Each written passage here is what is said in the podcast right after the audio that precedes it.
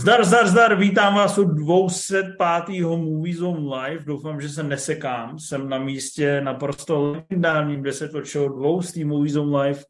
Ale od té doby jsme se posunuli a hlásíme se uprostřed veder na začátku krásných prázdnin kvůli tomu, aby jsme zhodnotili primárně Karlovarský festival Mission Impossible 7 a Indiana Jones 5, protože jakmile udeří Barbie a Oppenheimer, tak tyhle filmy a tyhle festivaly už třeba nebudou vůbec nikoho zajímat. A proto tady mám mistra Hlada.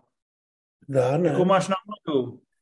Já mám dneska celkem pozitivní náladu. Já jsem měl tři dny volna, během kterých jsem se odhodlal nedělat vůbec nic, takže zatím dobrý. Super. Je tady Rimzy, nebo Mojmír, nebo Král jezevců v Čechách. Jaká je nálada u tebe, Rimzy? Vynikající, vynikající. Čtyři z pěti jezevců. Všechno v pořádku. Super, tak snad to dotáhneme na pátýho. Je tady Milan neboli Spooner. Dobré odpoledne. Co tvoje nálada? Je mi strašný vedro, asi chcípnu, ale jinak dobrý. Dobře. A proč tady není Karel, mistře, mistře? No, protože je příliš velký vedro na to, aby cokoliv dělal, což já chápu. Já bych vás No. taky poslal do prdele, kdybych to nemusel spouštět. On maká jenom, když je akurátní teplota do 25 stupňů. jo? Přesně tak, když, když ho to jako nepálí, ta práce. Dobře.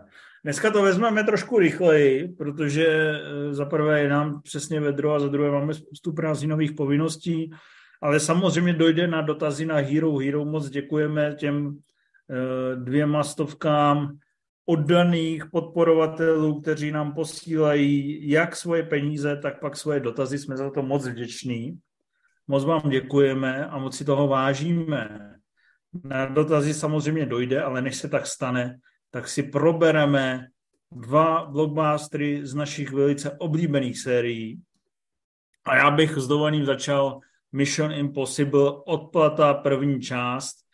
Rimzi, viděl jsi to vůbec ještě ne, co?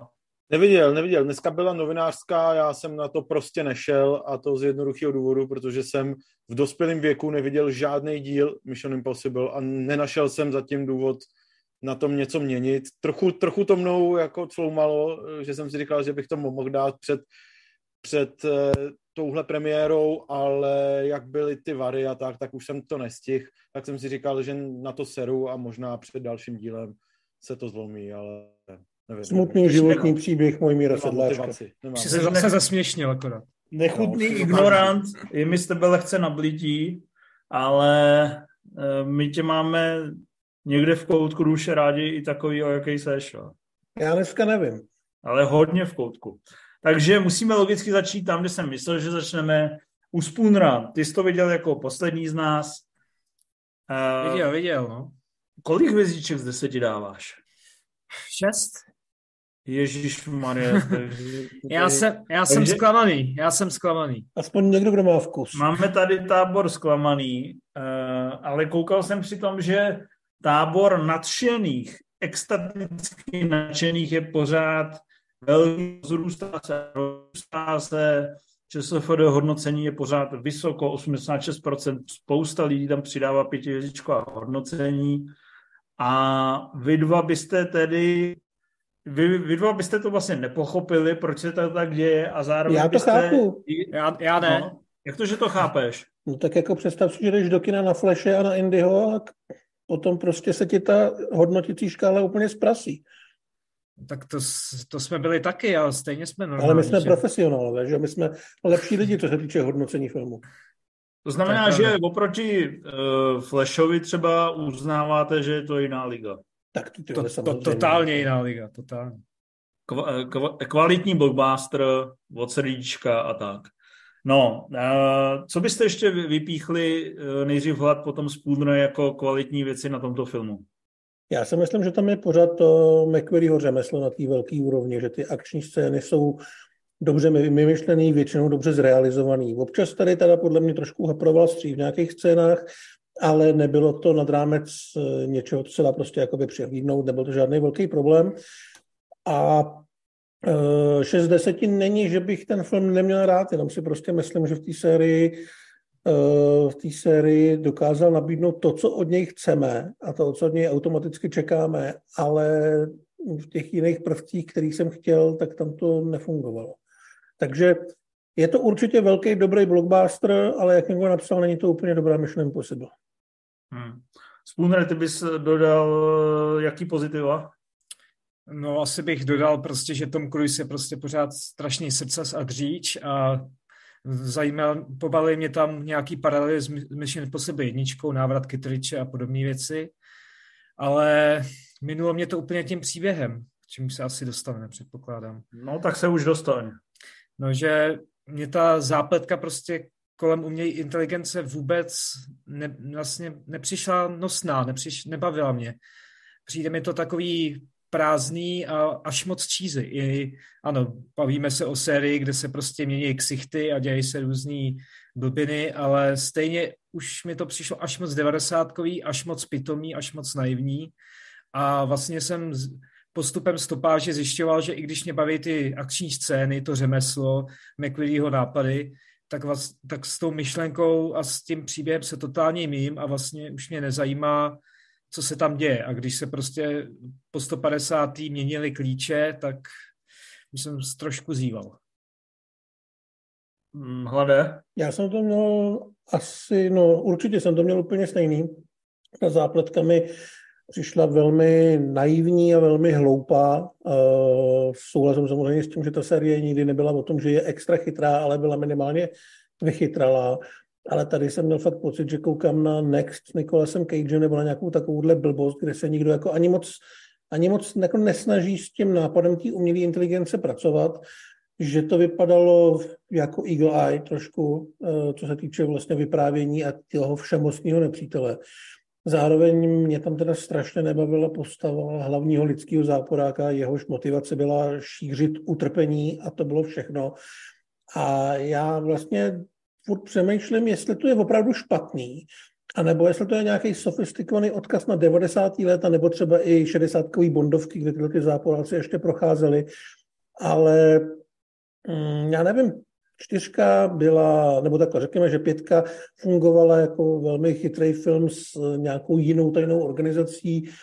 Šestka měla minimálně charismatického Kevila, který tam byl jako ten protějšek toho Toma Cruise a tady to byl takový takovej vejškrabek všechno tohleto dějový. A zároveň si myslím, že se tam nepovedlo ani trochu prodat ty emocionálně potenciálně strašně silné scény, nějaký ty osudový, které se odehrály a pak se vlastně už vůbec neřešili a jelo se dál a to mi přišlo jako veliká škoda. Právě, on se to vůbec jako nedaří prodat tentokrát ty emoce a tu osidovost, vlastně ani ten vztah s tím hlavním záporákem, který tam má být jakože stěžení pro toho Hanta, ale vůbec to tam nefunguje, protože ten záporák, já jsem vlastně nepochopil jeho motivaci, jako vůbec, doteď vlastně nevím, proč dělal to, co dělal, to samý u týho... Byl klasická štětka, pro, makal pro něj, proháněl to, No ale vlastně si říká... byl nějaký škralův z mísy. A... a... říkáš si celou dobu proč. A je to takový, je to málo na tuhle sérii. Jako já přijde... doufám, že se dozvíme víc no. v tom dalším díle, ale zatím opravdu tam je velký, jako zlej člověk, který no. všechno ví a všechno zná, protože všechno ví a všechno no. zná a zabil uh, Cruiseovi někoho, o kom do té doby nikdo nikdo neřekl podle mě ani slovo, pokud se nepletu. Jo? Takže nevím. ten vztah mezi nimi jako nebyl. Jako je to, v tomhle směru je to strašně líný a plochý a taky jako doufám, že v té dvojce se to nějak vyřeší, ale zároveň si říkám, že ta dvojka vlastně, ten příběh mi přijde tak plochý celý, že to dvojku ani nepotřebuju, že mi to přijde vlastně takový mm. prázdný. Ale tak já to zrevidu ze své perspektivy, než Rimzy usne. Uh, samozřejmě v kontextu blockbusterů letošního roku mi to přišlo fajn. Přišlo mi to vlastně místy hodně fajn, protože jsem tam viděl to McQuarrie, McQuarrievský řemeslo v tom nejlepším slova smyslu. To, jak některý lidi odzývávají ty eh, kousky eh, kaskadérský, že třeba zaniknou v rámci změti různých scén, tak já jsem se vlastně si je všechny moc užíval. Všechno to gradování, ty akce, všechny ty, všechno to řemeslo mi přišlo naprosto špičkový a přišlo mi v řadě momentů prostě na tu úrovní Fast and Furious, který mě vlastně letos taky bavilo. moc jsem si u toho medil, když jsem viděl tu výpravu a tu práci s tím prostorem a s těma jednotlivými interiérama i exteriérama, prostě když to srovnám s Flashem a dalšíma totálníma mrtkama, tak uh, já jsem si to fakt užil a těch 160 minut mi teda uteklo jako dráha. Fakt ne, nespomínám si, kdy naposledy mi také uteklo 160 minut. Bohužel, já, já se teda přiznám, že vlastně žádný Mission Impossible, možná bych měl náběh u Mission Impossible 3, nedávám pět hvězdiček. Vždycky k tomu mám také rezervovaný přístup v tom smyslu, že mi to nepřijde úplně dotažený, nepřijde mi to úplně strhující, vždycky ty naháněčky tří partiček mě vlastně přijdou scenaristicky slabší. A stejně tak, kromě trojky, která vlastně ebsky byla osobně vyhrazená, mě tam často nebaví ty osobní uh, jakoby nějaký kleše. A musím se přiznat, že tady to osobní taková jokerovská volba mezi dvěma zly, že ta pasáž třeba se mi moc líbila. Na druhou stranu, uh, nemyslím si opravdu, že je to fakt pětihvězdičkový blockbuster, protože řadu těch referenčních momentů jsme už viděli a viděli jsme je na dost podobné úrovni. Ať už to byla ta honička v Římě, ta vlastně byla eh, docela blízko tomu letošnímu Fast and Furious, což je způsobený ročním spožděním rychle uh, vlastně Mission Impossible, to znamená, že to přišlo až po rychle a zběsile 10 ale scény eh, je vidět, že fakt je dělali s nadšením, že na nich tvrdě makali, že se snažili je dobře vymýšlet. Je to prostě poctivá filmařina s nábojem, s energií. Párkrát jsem si řekl, wow, když tam prostě najednou skočil padákem do vlaku, tak mi to přišlo super.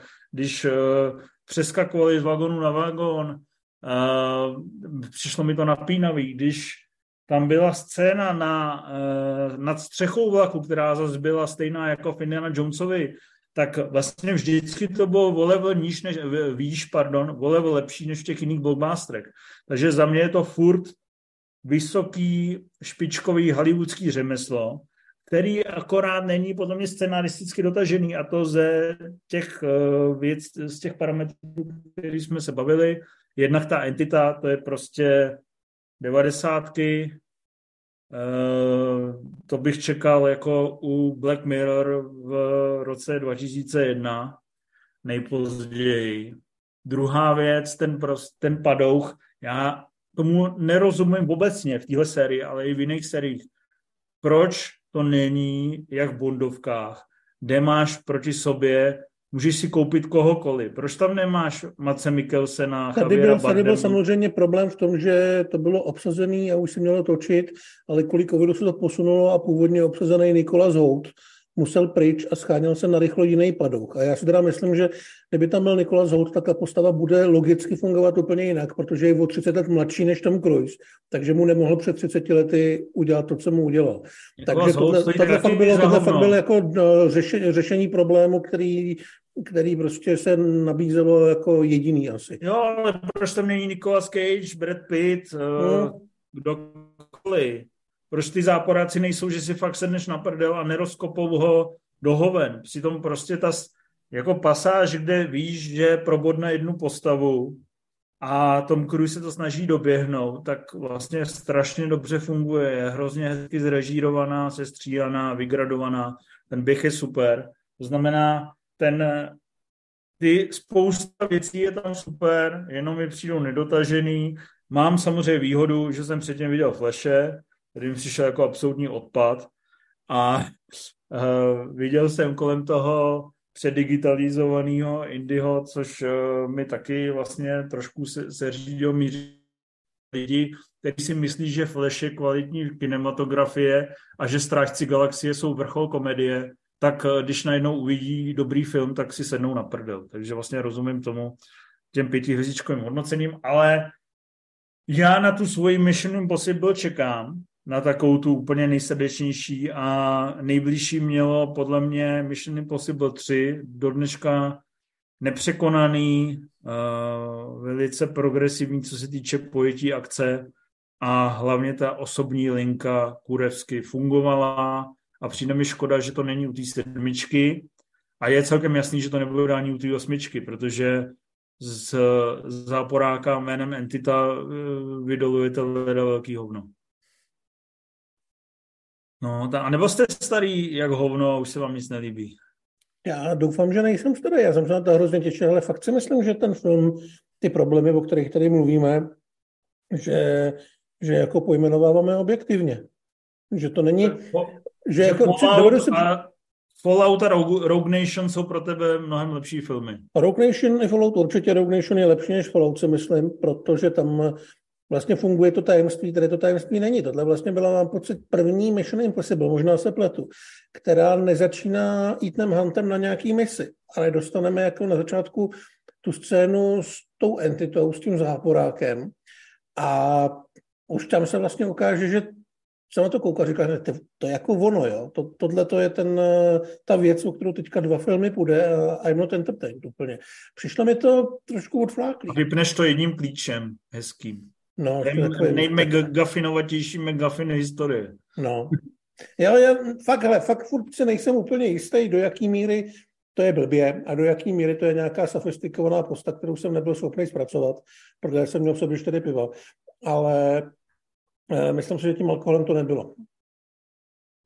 Spooner, těšíš se na osmičku, nebo už teda to nějak vyjedeš? Ne, jako těším se, protože to McVidio je pořád jako skvělý a ta akce, vím, že bude zase kulervoucí a že Cruise tam zase bude dělat totální šílenosti a na to se budu těšit asi vždycky. Ale zároveň doufám, že se trošku vrátí k tomu vychytralému scénáři, co měl právě v Rock Nation třeba, kde fakt se s tím divákem a s tím napětím uměl hrát daleko víc, líp než teďka. Hmm. A to mi tady chybělo. Mně se líbí, že Rimzi nahodil frekvenci pohybu, kdy je jasný, že už lehce znuděně přihoňuje. Ale já ale... si tak jenom říkám, já si tak jenom říkám, jak to, že je možný, že se to ale všem ostatním kromě vás líbí. Já jsem se fakt nesetkal jako s jediným ani mezi, ani mezi pár českýma ohlasama, teda po, po uh, jak po těch předpremiérách, tak dneska po té novinářské projekci jsem se nesetkal ani prostě mezi Čechama, ani moc v zahraničí s nějakýma nespokojenýma bohlasama. A to, co vy říkáte, tak bych čekal, že budou věci, které budou vadit mnohem víc lidem. Tak proč zase, proč zase mluví? To, to si, ne, jako to kdyby... si špatně koukal. Suna mi to totálně odstřelil, že je to úplná pičovina. Jarda Mévaut říkal, že se na to nedokázal napojit kvůli tomu, že je to průměrný. A jako samozřejmě lidem, kteří tu sérii ne, nemilujou zas tak moc jako tady chlapci, tak uh, ty to trápí vlastně mnohem víc, než ti, kterým je to fuk. A samozřejmě fanoušci Flashe, ty musí dávat pěti kód automaticky, protože se najednou otřeli z hoven a uh, uzřeli zlatý grá, svatý grá. A Ale samozřejmě samozřejmě lidi, kteří byli deset dní ve varech a potom jim pustíš tohle, že jo? Tak jako... Samozřejmě to čeká na tebe, abys to rozsek. Musíš se hecnout, dej si maratonek. A ten další díl bude, bude, bude příští rok? Nebo příští rok, příští rok. Už příští rok, jo. Ale jo, já si ale... myslím, že jako bylo by hezký, kdybys viděl všechno. Už jenom kvůli tomu, abys viděl, že to vždycky pracuje uh, s tím stylem toho konkrétního režiséra. Ale když si dáš pětku, šestku, tak to vlastně stačí, protože tam ten McQuarrie začal budovat něco, na co na sebe aspoň jako tematicky a, to mi přijde... a stylově navazuje, takže to stačí. To chápu, ale to mi přijde blbý už, jak říkáte, že tady jsou odkazy na jedničku, to já, když už, když už to jako chci, kdy, když už bych to měl nějak vnímat, tak ať je to komplexní, no, ale Mě fakt jsem viděl... to, abys komplexně nekoukal na dvojku, protože to by tě mohla zabít. No, to můžeš jako... přeskočit. No, Dvojka ale... je fakt peklo. Dobrý, ale tak prostě... A příští rok to bude zase po varech, jestli jo, tak už vidím, že jsme zase v se mnou. Jenom, jenom tak, jestli, jestli můžu očekávat něco jiného. Dali byste tomu palec nahoru, i když jste nespokojený. Jo, jo určitě. To, určitě, určitě. No vidíš, vole. No. no tak jako... Rimzi, jdeme dál. Indiana Jones. Uh, jak se ti rozležel v tvý makovici, vole, kde máš spoustu zbytečných informací? Hele, rozležel se mi, no nějak se tak furt potácím okolo toho Logena, no. okolo těch Logenovských uh, silných šesti nebo slabých sedmi. No, není to docela dost?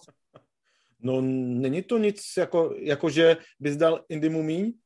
Ne, já bych mu dal víc. Já bych mu dal hezkých nelogenovských 73%. Jo, takže lepší film než Logan. Dobrý. Eh, Logan bych dal 91,5. Mm-hmm. No, uh, jaký máš vztah tri- trilogii původní?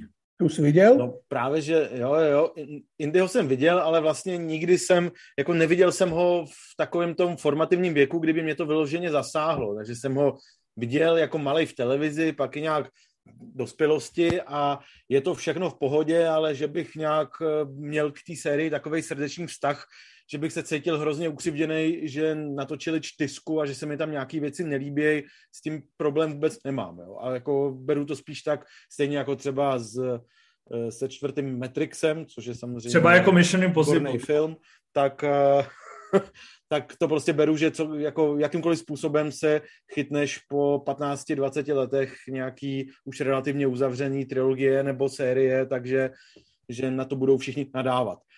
Takže je mi jasný, že cokoliv, co by udělali s pětkou, tak uh, bude minimálně půlka z nás, co tady sedíme nasraná, ale vlastně mě to přišlo jako OK, takový i přes to všechno CGI, takový jako poctivě staromilský dobrodružství, kde bylo hodně akce, takový akce, ve kterými Harrison Ford nepřišel jako úplně eh, senilně zoufalej, asi se poučili z těch jeho pár běžeckých scén v Blade Runnerovi, že eh, do tohohle se pouštět nemají. A, a takže vlastně, když se trochu odkloníš od toho, že víš, jak je starý, tak ten film tě na to nijak zvlášť neupozorňuje což je OK, takže akce tam za mě funguje, má to hezký, hezký funkční úvod v tom vlaku a pak to tak nějak odsejpá, ty dvě a půl hodiny mi utekly a samozřejmě sází to na nějakou nostalgii, což asi nemůže nedělat po 15 letech od čtvrtého dílu a vlastně jsem si to užil a nic moc proti tomu zas tak nemám. Vadili mi snad jenom takový jakoby nekoherentní postavy, kdy někdy v první třetině, když Indiana Jones utíká, utíká před uh, zlosinama, takže ne, neváhá k tomu, aby se zachránil, tak neváhá prostě rozbít spoustu muzejních exponátů, což by jako prostě vědec a zarputilej archeolog si asi dovolit ne, nemusel a Třeba to byl gift shop. Stejně tak, nevypadalo to tak, no, úplně. A, a stejně taky takový, takový jako drobnosti, že uh, Mats Mikkelsen jako bývalý nacista, když se v roce 1960... Já neříkám, on tam, to jsou všechno padělky, jenom tohle je pravý? No tím si nejsem jistý, ale nepřišlo mi to jako úplně, že by si tím mohl být... Já si to nevybavuju, ale to nás jako může tak jistý, že Přišlo Možná mi to jako, že nebyl... Jako v mě on říkal, tohle všechno jsou padělky, jenom tohle je pravý, nebo naopak to řekl. No to je jedno. No, no, Nevíme ale to. Že, Víme hovno. Jde... Zase jste se drbali v moudí a nevěnovali jste pozornost postavám. A teď o tom a, mluvíte na internetu. A nebo když, a nebo když právě Mats Mikkelsen na konci 60. let vlastně tak jako takovým divným způsobem interaguje s nějakým černochem a z té interakce je poznat, že jim hrozně rasisticky pohrdá, ale je to prostě čtvrt století po válce a asi se za tu dobu musel setkat se, se, se spoustou lidí, se kterými se setkat nechtěl a jako nějaký inteligentní záporák by tohle měl dokázat nějak ovládat, jo? tak to byly takové vlastně drobnosti, kterými, kterými přišly, že eh, ti jako hrozně okatě dávají najevo nějaký charakterový rys, ale Eh, vlastně moc to jakoby nefunguje v nějakých drobnostech, ale musím říct, že jako prostě jako takový akční dobrodružství eh, jsem si, jsem si to užil a vlastně mi to nějak zvlášť nevadilo, ani to neberu jako pošlapání nějakého indyho odkazu a je to podle mě takový kon, konzervativnější než, než i ta čtyřka, která se pouštěla do takových eh, příběhově jako možná až moc odvážných vod místy ale dobrý, jako s žádným s tím dílem nemám vyloženě problém a je to prostě OK série, ve kterým všechny ty části jsou vlastně fajn a jednou se na ně rád podívám. Spundra vynecháme, protože viděl velký hovno a Hlada si ještě necháme nakonec, protože jeho pochcání klobouku uh, by mohlo... Já nebudu pochcávat, já spíš tak budu jako lehce odkapávat. Jo, uh, Indiana Jones je pro mě srdeční série, v tom to mám samozřejmě těžší, ta trilogie mi přijde geniální, viděl jsem ji několikrát, poslední křížovou výpravu jsem tak do deseti let, než jsem viděl Shawshank, měl za nejlepší film všech dob.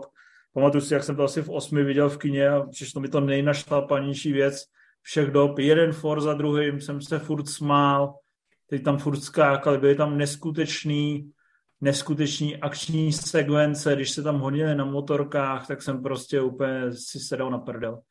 A samozřejmě mě hrozně mrzí, že teď tam nemáš akci na motorkách, ale máš tam akci na sidecarách a ta prostě netrůfne akci na, na, na, na motorkách, protože je celá digitální, v hnusném prostředí, nedodělaná a to mě trápí. Jsme v jiný éře kinematografie a v horší éře kinematografie.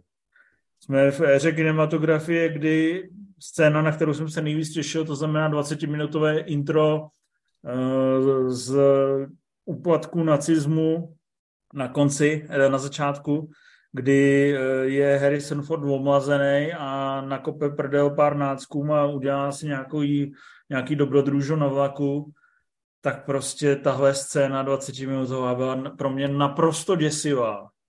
Protože ten ksicht, který měl Harrison Ford na sobě, byl teda fakt jako místy šílený. A e, kombinace videoherního ksichtu, tintinovské animace a e, starého hlasu starého hlasu Harrisona Forda v kulisách hezkého videoherního intra mě teda jako hodně pražili očekávání a fakt jsem si říkal, tudy nepřátelé a z tohohle se fakt asi pobleju. Co chci říct, jako, No, chci říct, že teda mně tohle přišlo asi jako nejlepší takovýhle omlazení, co jsem viděl, že mě to nerušilo, že jako když se... omlazení to možná bylo, ale bylo to v digitálních hnusokulisách temných, prostě stejně to bylo vidět, že to je, jako mě to fakt evokoval Tintina, který jsem viděl před dvěma měsícema jo. a měl to k Tintinovi mnohem blíž, než k jakýmukoliv Indiana Jonesovi. Já když jsem teďka viděl asi týden zpátky nějaký uh, k, uh, ukázky z, z Irishmana, tak uh, kde ten Robert De Niro a Joe Pesci jsou omlazený jako z dnešního pohledu už jako docela směšným způsobem, tak uh, a já vím, že je to, jsou to čtyři roky zpátky, ale ale že teda tohle mi přišel jako obrovský rozdíl a ten Harrison Ford, když jsem fakt stranou to vědomí, že takhle nevypadá a tu pravdu, kterou si říkal, že ten, že ten zjevně starý hlas k tomu obličeji nesedí, tak vlastně musím říct, že mi to přišlo jako důstojný způsob, jak eh, s tímhle naložit, když už tam tohle chceš dát a když už vlastně nemůžeš toho Indyho obsadit někým, nebo můžeš, nemůžeš, ale vlastně nebylo by asi úplně dobře přijatý ho obsadit někým mladším, když tu postavu známe jako mladou s tímhle hercem, tak eh, jako přišlo mi to jako úplně OK, jako chápu ty výtky, ale vlastně tak jako s tím, Dobře, ale co udělal, člověk, jsem si jsi člověk, který dává Loganovi 68%, takže to nemůžeme brát úplně vážně. Takhle, tak. Ale uh, na tom je zásadní to, že ty nemusíš ho tam dávat omazenýho. To vlastně tam není důvod, reálně. On, jako, to je nějaká PR výčka, vypadá to dobře v trailerech, vypadá to jako, ale on to mohl být celou dobu, když si neuráží se a neodcházejí. Uh, on, on já, jsem mohl... jenom, já jsem jenom slintnul nápoj, tak to musím tady botřít trošku, ale děkuji za upozornění. On mohl starý a to by vlastně bylo úplně dostačující a bylo by to super, protože mně se ten film vlastně líbil. A líbil se mi proto, že zatímco Uh, čtyřka byla vlastně more of the same, stejně jako jedna, dva, tři, akorát v hnusných digitálních kulisách a s mým záživným pátráním a what the fuck momenty jako finále nebo skok ledničkou. Tak uh, pětka byla opravdu koncipovaná jako rozlučka. To znamená, to završení ty Indiana Jonesovské pouti bylo pro mě vlastně velice dojemný to, jak se nakonec uh, objevil tam, kde se objevil a byl vlastně konfrontovaný s tou archeologií zhmotněnou do nějaké události, to prostě pro mě bylo úžasný, okouzlující, dojemný. A to, jak se to vyvrbí a obrátí se to z velkých dějin k naprosté osobní subtilnosti, být samozřejmě trošku vycucané z prstu, tak to pro mě byl do jisté míry scenaristický majstrštyk a myslím si, že až mi bude 80 a budu se uh, tulit ke své 20-leté přítelkyni, tak uh, jí rád pofoukám polístky podobným způsobem. Takže uh, za mě to dávalo smysl, proč to vzniklo. Já nerozumím tomu ty více, uh, kterou vidím často v recenzích. Je to OK, ale klidně by to nemuselo vzniknout. To mi nepřijde, pra, jako by mi to nepřijde pravda. Mi přijde dobře, že to vzniklo a že to nějak na rozdíl od uh, čtyřky, která jenom přidá nějakou nastavovanou kaši, tak že je to vlastně moc hezký, že se tomu završení nějak postavili. Ale to, co k tomu vede, je vlastně lehce nadstandardní uh, Indiana Jones, jako by nadstandardní v kontextu čtyřky, Eh, podstandardní v kontextu jedničky, dvojky, trojky, taková Indiana Jonesovská rutina, kdy je vidět, že James Mangold eh, má rád staré věci, má rád tu scenografii, má rád tu výpravu, ale eh, chce tam honíčku, jak, která byla v dvojce, ve trojce, na vozících, ale prostě éra je jiná a už se bude přeskakovat na digitálních vozejících, tuktucích a nemá to ten správný feeling, ale celkově suma sumárum, až na to debilní intro, který tam vůbec nemusel být, byť samozřejmě vizuálně super, ale nechal bych ho do videohry, no, nějaký. Indiana Jones a PlayStation, ale to by si nikdo nekoupil. A to je Takže... zajímavé, že říkáš, že ti to přijde jako uzavření, jako dobrý uzavření té série, protože mě to přijde jako trochu zbytečný v tom, že tu šanci na to, jako aby Indy někomu, nějakému svýmu následníkovi předal žezlo, tak tu podle mě trochu promrhali v té čtyřce, která si o to vyloženě říkala. A teďka už si to tak o to jako trochu říká kontumačně, že vlastně, když děláš film s 80 letým hercem, který má vedle sebe někoho, kdo je třikrát mladší, tak se to nabízí, ale vlastně už tam je cítit, že se do toho nikomu úplně nechce. A jako uzavření, jako klidně bych si dokázal představit, kdyby to vlastně bylo fyzicky a jako produkčně možný, takže tohle ani není jako poslední Indiana Jonesovský film s Harrisonem Fordem, ale protože ten příběh jako by mi, mi nepřišel až tak moc uzavřený, abych to bral jako opravdu to završení té jeho linie a říkal bych si, jako, tak, to je správný, je hotovo. Jako, tak. Něj docela jo a chápu, že nepředávají žezlo, protože sami ví, že za prvé předávat do ženský by byla šílenost v dnešní době a za druhé její star power je jako malá a vůbec by na to nikdo nepřišel a i když to žezlo nebylo předaný a byl to Indiana Jones 5, tak je to vlastně velký kasovní fail takže je to vlastně nesmysl mě to přidat Šiovi, když se to nepovedlo, protože ho nechali skákat s opicema a ptali se ho na jeho názor, co si o tom myslí, tak a pak se urazili, tak eh, si myslím, že je dobře, že to nebudou předávat a za 20 let uh, nebo za 10 let natočí nový, úplně z brusu nový díl s nějakým novým mladým klukem. No. Takže to jsme si popovídali tak hladé, vole, jako s odstupem, uh, jak, jak přichcáváš s odstupem času? Já vlastně moc nepřichcávám, protože ten film mi celkem zmizel z hlavy. Já, když jsem psal tu recenzi, tak jsem byl mezi pěti a šesti a pak jsem si řekl, že budu zlej, protože uh, já se asi nepřidám k těm lidem, kteří tvrdí, že to je zbytečný. Já budu asi spíš tvrdit, že to přišlo prostě pozdě. Že všichni museli vědět, že s tímhle starým pánem žádný, žádný jako esa hrát nemůžou a že to buď může dopadnout jako ta první 20 minutovka, která mě teda nesrala tak jako tebe, víceméně se mi asi bych stál v pohodě jako Rimzy. Už třeba kvůli tomu, že tam byl Thomas Kretschmann, který mi jako záporák přišel pro Indyho mnohem vhodnější než uh, Mats Mikkelsen, který v podstatě tady hraje Andreje Babiše. Tak tam furt stojí a kňučí a nic nedělá a, dělá, e, e, a je děsivý asi jako Andrej Babiš. Ale to není ten problém.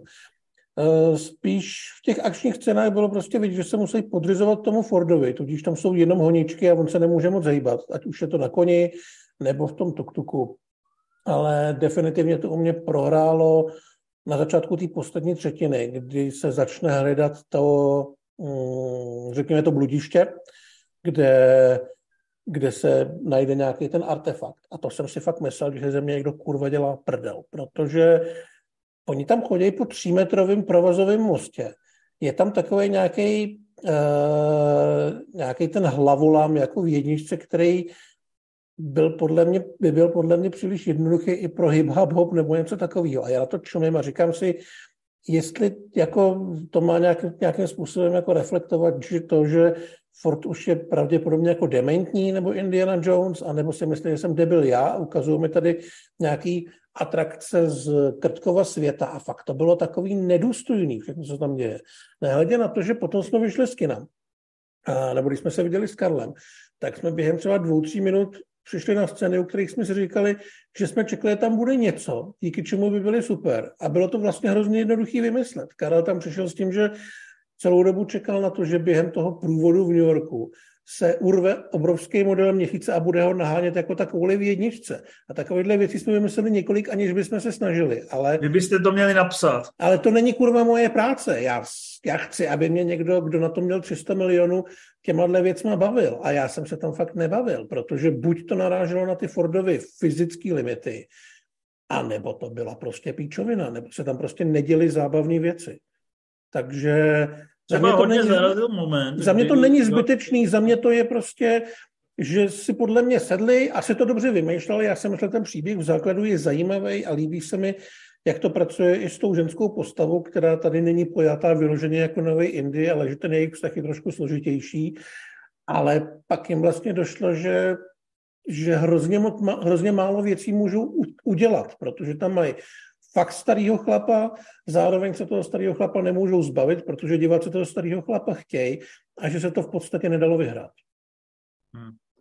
Mě zarazila v tomhle směru scéna, vlastně první jeho velká scéna, eh, jak jsou v tom archivu a přepadne je šest ozbrojených lidí a najednou tam nastane divný zmatek a zmatený důchodce se jim jako uteče. To jsem jako vůbec, když se podíváš na tu scénu pozorně, tak to vůbec nedává smysl, že by jim jakkoliv mohl utíct. Ale tam jsou spíš takové věci, že tam je dvakrát nebo třikrát týzovaný ten souboj s tím Oliverem Richtersem, s tím dva a půl metru vysokým kulturistou.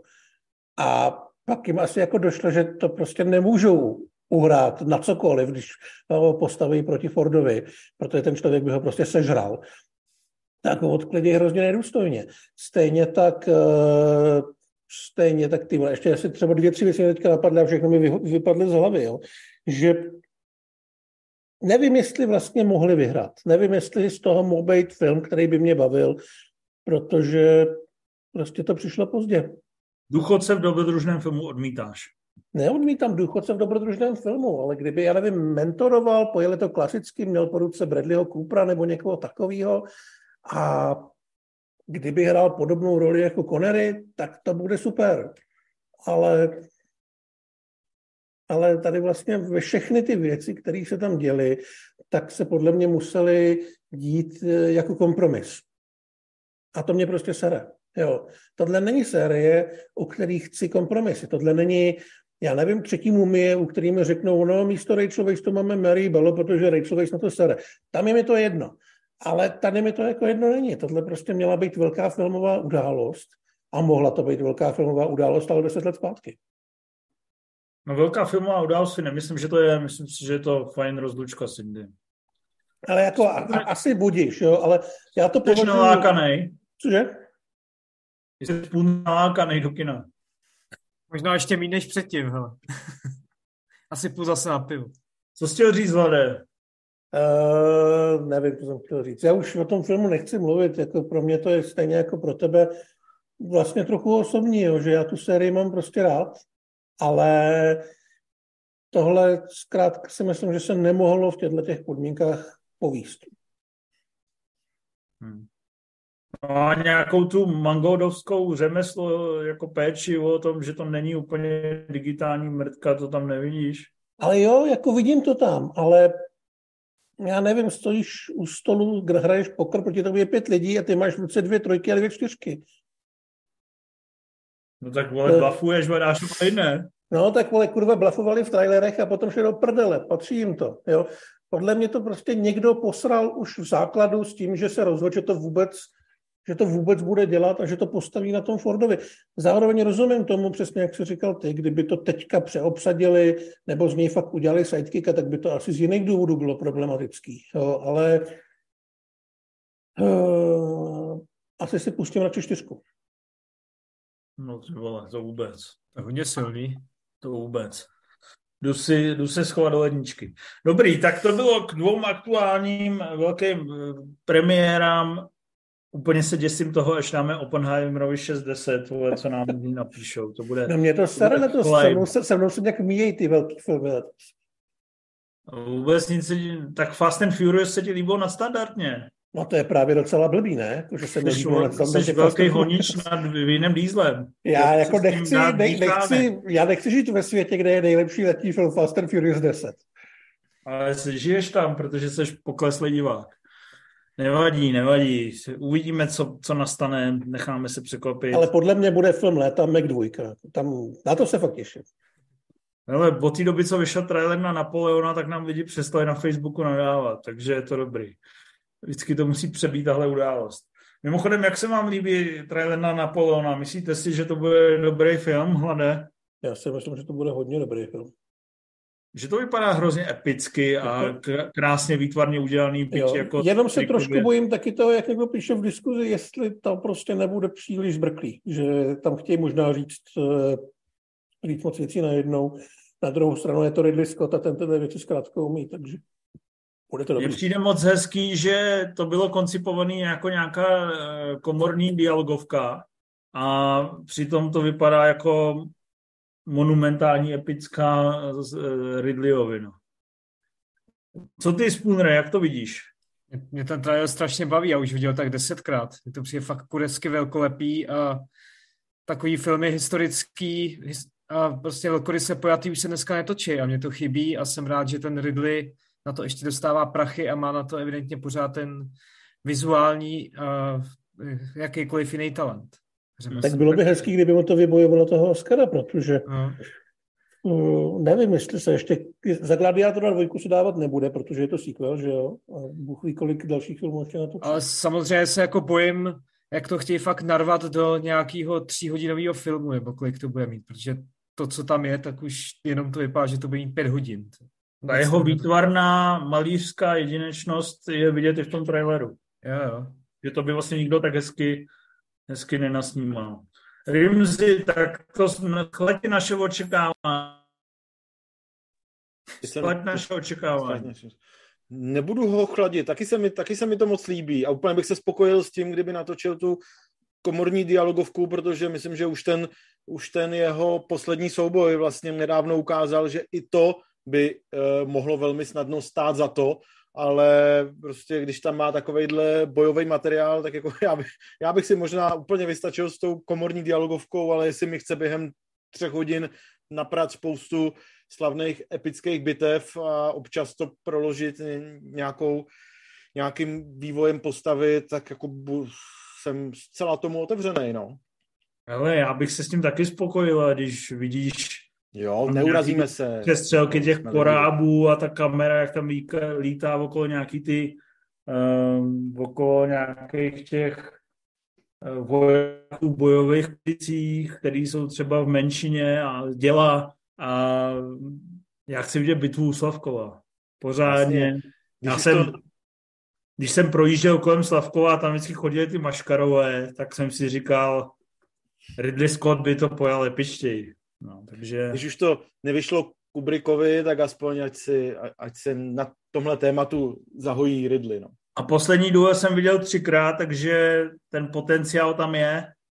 Co si budem, poslední A poka- souboj, pardon. A pokaždý si, pokaždý si fandil někomu jinému, viď? Pokaždý si to dal a jako díval se na to z perspektivy někoho jiného. Já jsem vždycky fadil Jodie, která mě mrzí, že tady není.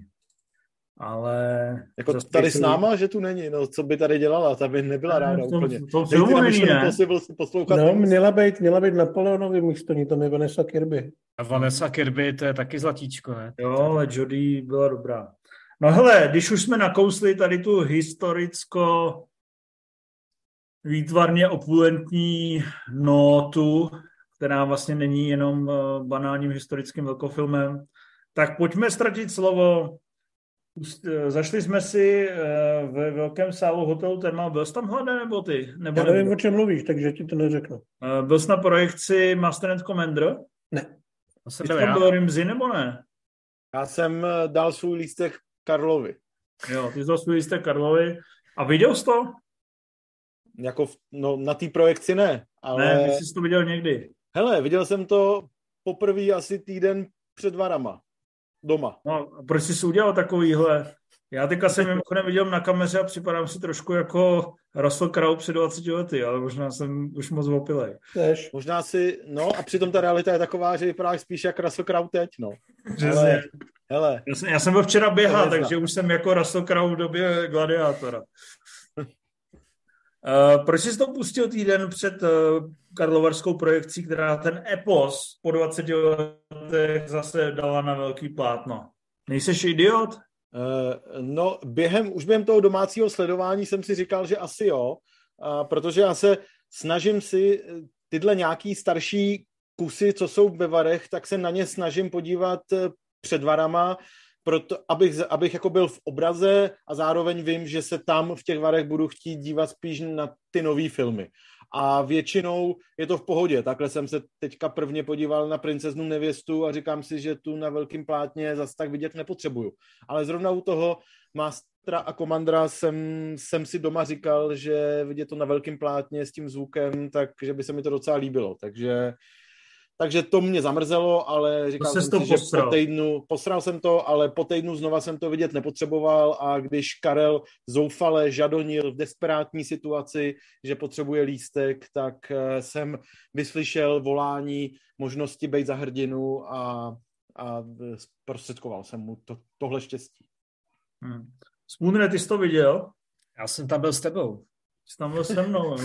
Drželi jsme se za ruce, asi ne, ne. Ne, ne, myslím, že mezi náma byl ještě Ondra. Jo. Drželi jsme se s Ondrou. Ale my vzhledem víme, že držet se za ruce jde i přes Ondru. Nedávno jsme to takhle na jedné Ondra to taky zkoušeli a Ondra to taky ví, vzpomíná na to a funguje to, všechno je v pořádku. Jak bys to zhodnotil po letech, to Master and Commander? Eh, Podle mě to byla úplná nádhera v tom kině. Právě jak, si, jak jsme říkali, že lidi ocenili Mission Impossible, protože předtím viděli Flashe a Indiana Jonese digitálního, tak já o to víc jsem teďka ocenil to Master and Commander po tady těch digitálních zvěrstvech, protože to je fakt totálně špičková řemeslná práce, která zraje jako víno. Já jsem to fakt viděl před těmi deseti lety naposled, ale některé věci už jsem zapomněl. Ale to, jak je to natočený, jak tam je prostě to, ta loď, prostě v, v těch, jednot, v těch detailech, jak je to prokreslený, v těch Ta záběrech, podlaha, podlaha. Trámy, jako trá, trámy, všechno. A ono si to zdá, jako že si děláme prdel, ale ono opravdu, když tam vidíš ten reálný stěžení, Právě, ty reálný provazy a ty to tam utahujou a lezou potom a tak o to má Je- strašný punc, jako z té opravdovosti a té jako námořní, námořního feelingu, to je fakt jako A neskutečné. když tam vidíš tu rozstřelenou kajutu a on tam stojí u těch zbytků nějaký ty stěny dřevěný, tak to je vlastně nádhera. Jo, je to, jo, zvukově je to pořád strašná nádhera, ty děla, jak tam pořád a vlny.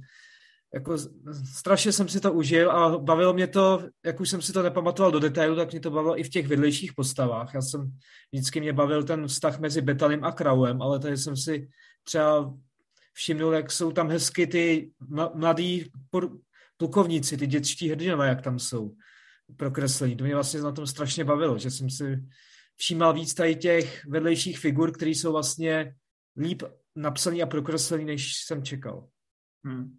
Ten eh, scénář je zajímavě vystavený, že tam eh, uprostřed vlastně začnou takové epizodky, které jsou vždycky po deseti minutách uzavřený. Možná je to do jisté míry jistá míra mechaničnosti toho scénáře, ale celkově, když o to vlastně neočekáváte velký akční dobrodružství, což samozřejmě byla nástraha i nastavená trošku na nás, že to přišlo krátce po Pirátech z Karibiku jako velký letní akční blockbuster, protože chtěli ty prachy zpátky. Jsou na tom ty prachy vidět, je to fakt vidět, že je to velkorysá, poctivá, podívaná z opravdový lodi, opravdu zachycený takovýto námořní dobrodružství, tak v tomhle směru je to úplně maximální zážitek, který může trumfnout snad jen ten Napoleon. A mně to přišla opravdu špičková, podívaná.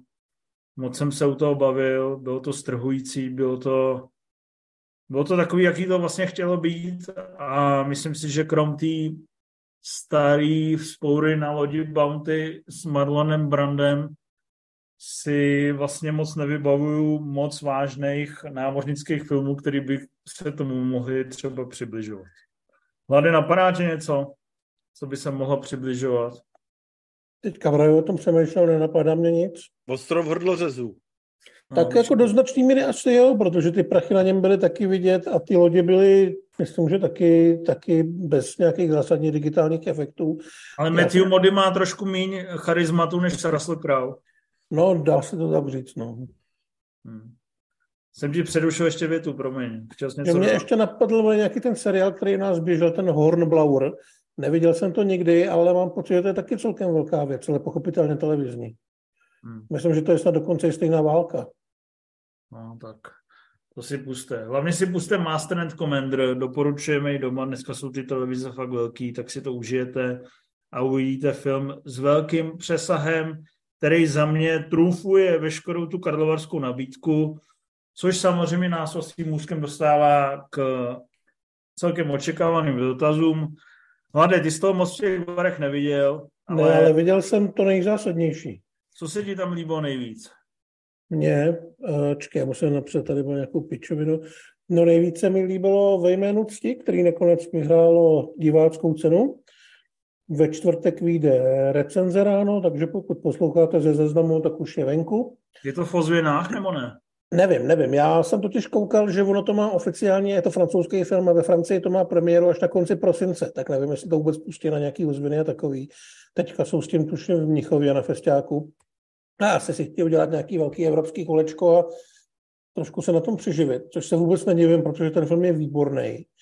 A je taky historický, ale nejsou tam lodě. Hodně se tam šermuje.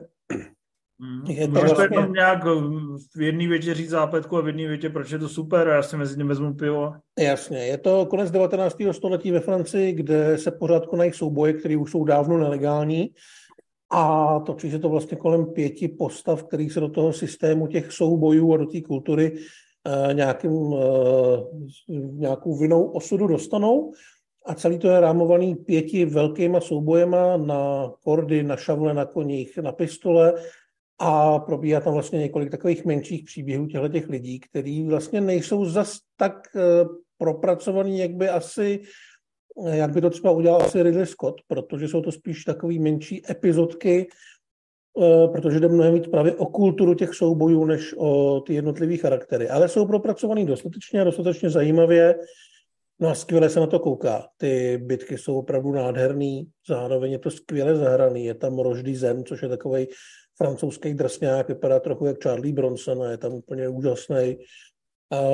Přitom to dovede být v nějakých tématech i velmi současný a takovým neagresivním způsobem. A nakonec vůbec nevadí, že to není extra výpravný, protože ty souboji jsou samozřejmě takový komorní, většinou jsou někde, někde v lese, a nebo jsou tam záběry ze škol toho šermu, kde je třeba 30 lidí, ale myslím si, že jako historický film to funguje skvěle. Vlastně to docela připomínalo ty nový tři mušketýry, tím, tím stylem tím zachycení Francie a scenaristicky je to taky velmi chytrý. A já to vlastně jednoznačně doporučuji a mám to určitě v pěti nejlepších filmech letošního roku. A jsem, mám pocit, člověk, co to hodnotí nejhůř ze všech mých známých, se kterými jsem o tom mluvil. Takže, Takže v jmenosti velký doporučení, divácká cena, průměr 1,16. Přitom už od Loňska víme, že tu diváckou cenu může vyhrát, vyhrát Pledacos v podstatě. No, uh, 1,16, takže kdyby jsme tam byli z PSH nekonečný příběh, tak zase vyhrajeme, protože jsme měli 1,13. Ale rozdíl je, že... Ale já bych, já bych hlasoval pro francouze, sorry. No, ale to, to bys prostě dal jedničku jako jedničku. Že rozdíl je, že Vincent Perez se nenamáhal, nezvedl prdel a neobešel všechny projekce a neřekl jim, vole, buď tam dáte jedničku, nebo vám rozbijeme držky. Ale nechal to takhle vyhnít a proto má průměr 1,16. Sice má diváckou cenu, ale menší. Pochybným podřadným průměrem. Postudným. Takže Vincente, vole, přijde do Prahy, zúčtujem spolu. Uh, posunem se na Spudre. Ty kdybys měl říct největší highlight, co by to bylo? Asi anatomie pádu. Vítěz Kán. Vítěz Kán, ten asi rozebereme, až to půjde do distribuce, což určitě půjde. Uh, co máš na druhém místě, ještě se přiznej. Asi přišla v noci. To taky rozebereme až po distribuce. Co máš na třetím místě? No, to už je ošemetnější. Asi, asi Slow, to je taková litevsko-španělská vztahovka, ta asi jen tak do distribuce nepůjde. Ty pičo. Uh, řekni to v jedné větě, co, čím je to zajímavý. No je to zajímavý, je to prostě taková realistická vztahovka o tom, jaké to je, když chodí tanečnice, která je taková volnomyšlenkářská eh, s asexuálem, který nechce sex. Tak jestli ten vztah může vydržet nebo ne. Now you have my attention. Tam se asi moc neprcá. No, jsou tam pokusy, no, ale... Tam takové jednosměrné pokusy. Při, přihoníčko nějaké tam je, ale... Dobře. Ale je to takový hezky právě citlivý, realistický, se, se, se sympatickýma postavama, skvělou chemií a akorát ten konec, no, tam mám trošku pochybnosti, ale jinak jsem si to docela užil. Rimzi, ty máš na prvním místě co? Já mám na prvním místě asi poměrně nepřekvapivě českýho zástupce Elektru. Krát... nový film Darí Kaščevy. Přesně tak, no. Jako, a já vím, že jako ne, tím, jak je to kraťas, tak možná to... Středometrážní, ne? 30 minut? 25? 30 minut nebo 27, něco takového, no. Lehce, no to asi už rozebírat nebudem, tak pojď, pojď, pojď na tím lehce pohonit. To je no, od Darí Kaškevy, bude... která byla nominovaná na Oscara za dceru. Je to, máme s ní dokonce selfiečko. A já myslím, že bychom to mohli rozebírat, totiž ono to svým způsobem půjde do kin. Aha, někdy, tak svým způsobem to rozebereme jindy. Někdy během Ale... léta totiž bude, bude, bude v kinech takovej jako uh, slepenec čtyř famáckých filmů, který z nich prostě minimálně tři z nich byly oceněný letos na festivalech v Cannes v Berlíně, takže nebo jako měli tam úspěšní premiéry, takže je to docela... Ty jako myslíš, že na to půjdeme, jo, na tu projekci? No tak jakoby nepůjdeme, ale mohli bychom jít a stálo by za to jako Dobře, o tom tak, informovat, protože tak ty si... filmy mají větší úspěchy než ty, než ty celovečerní. Dobře, tak, si, tak si dáme nějakou naději, že na to půjdeme a vynecháme to. Nechci no, říct dobře. něco, pochválit, pojď pochválit to, co nepůjde do kin, něco, jeden, jeden film. Uh, tak uh, jo, dobře, tak měl jsem jako v topu tři filmy, tohle je jeden z nich a to opravdu, až, až budete mít jakoukoliv možnost to vidět, tak se na to určitě podívejte, protože tohle je jako naprosto, ta elektra naprosto jako přesahuje české hranice, asi i evropské. Groundbreaking. Cože? Že je to groundbreaking, má to 90% na časov. Naprosto groundbreaking a samozřejmě vůči těmhle, vůči podobným věcem, jako třeba minulý životy, o kterých si asi taky budeme povídat, tak eh, který provází takový festivalový hype, tak jsem si říkal, že mě to nejspíš zklame, ale tohle mě opravdu nesklamalo a je to po všech stránkách dotažená geniální věc. No, dobře. Toliko tak... k elektře, pojďme dál. Uh, druhá věc, která mi přišla vyloženě skvělá, je unavená naděje. 3 hodiny 20 minut od uh, tureckého režiséra Nuriho Bilie Jailana, uh, autora tenkrát v Anatolii uh, zimních uh, bra, uh, uh, to padlo, ne zimní bratři, zimní, zimní spánek, něco takového. Taky to vyhrálo velkou cenu, velkou uh, zlatou palmu v, v Cannes před devíti lety a prostě autor takových velmi, velmi románových, obrovitánských děl a to, to bylo opravdu dílo, který, kdy, to byl přesně jeden z těch filmů, kdy jsem měl pocit, že se odezdávám do rukou geniálního tvůrce, který, mi, který na, na mě vychrlí komplexní, do detailu promyšlení dílo, který funguje jak vizuálně, spoustou silných dechberoucích obrazů, dlouhých záběrů, tak i vlastně špičkově sestříhaný a se spoustou myšlenek, který přesahují ten daný příběh a vyprávějí nejenom o současné turecké společnosti, ale celý evropský. Takže jako vím, že vás tímhle určitě... Odevzdal se z donáruče muže, který tě zneužil. Opět mě nějaký muž uchvátil, pohltil a dělal si 3 hodiny 20 minut se mnou, co se mu zlíbilo a já jsem byl spokojen.